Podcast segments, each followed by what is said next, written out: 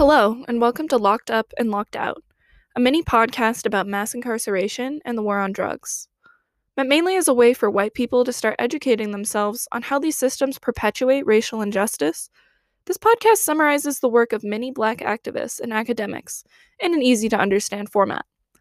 However, this is just a starting point for learning about systematic racism and mass incarceration.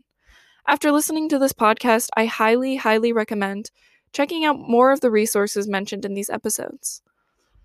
And before we begin, here's a few things I would like to note. First off, keep in mind that it's a privilege to learn about racism instead of experiencing it. The responsibility of listening to Black people and learning about their experiences is absolutely no burden when compared to the burden systematic racism places on people of color in our country every single day. Second, as a white person, I am not the expert on this topic.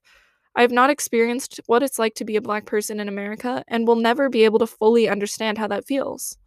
It's important to focus on the voices and leadership of black people in the fight against systematic racism and mass incarceration. Again, this podcast is merely a starting point. And with those brief notes, let's get started.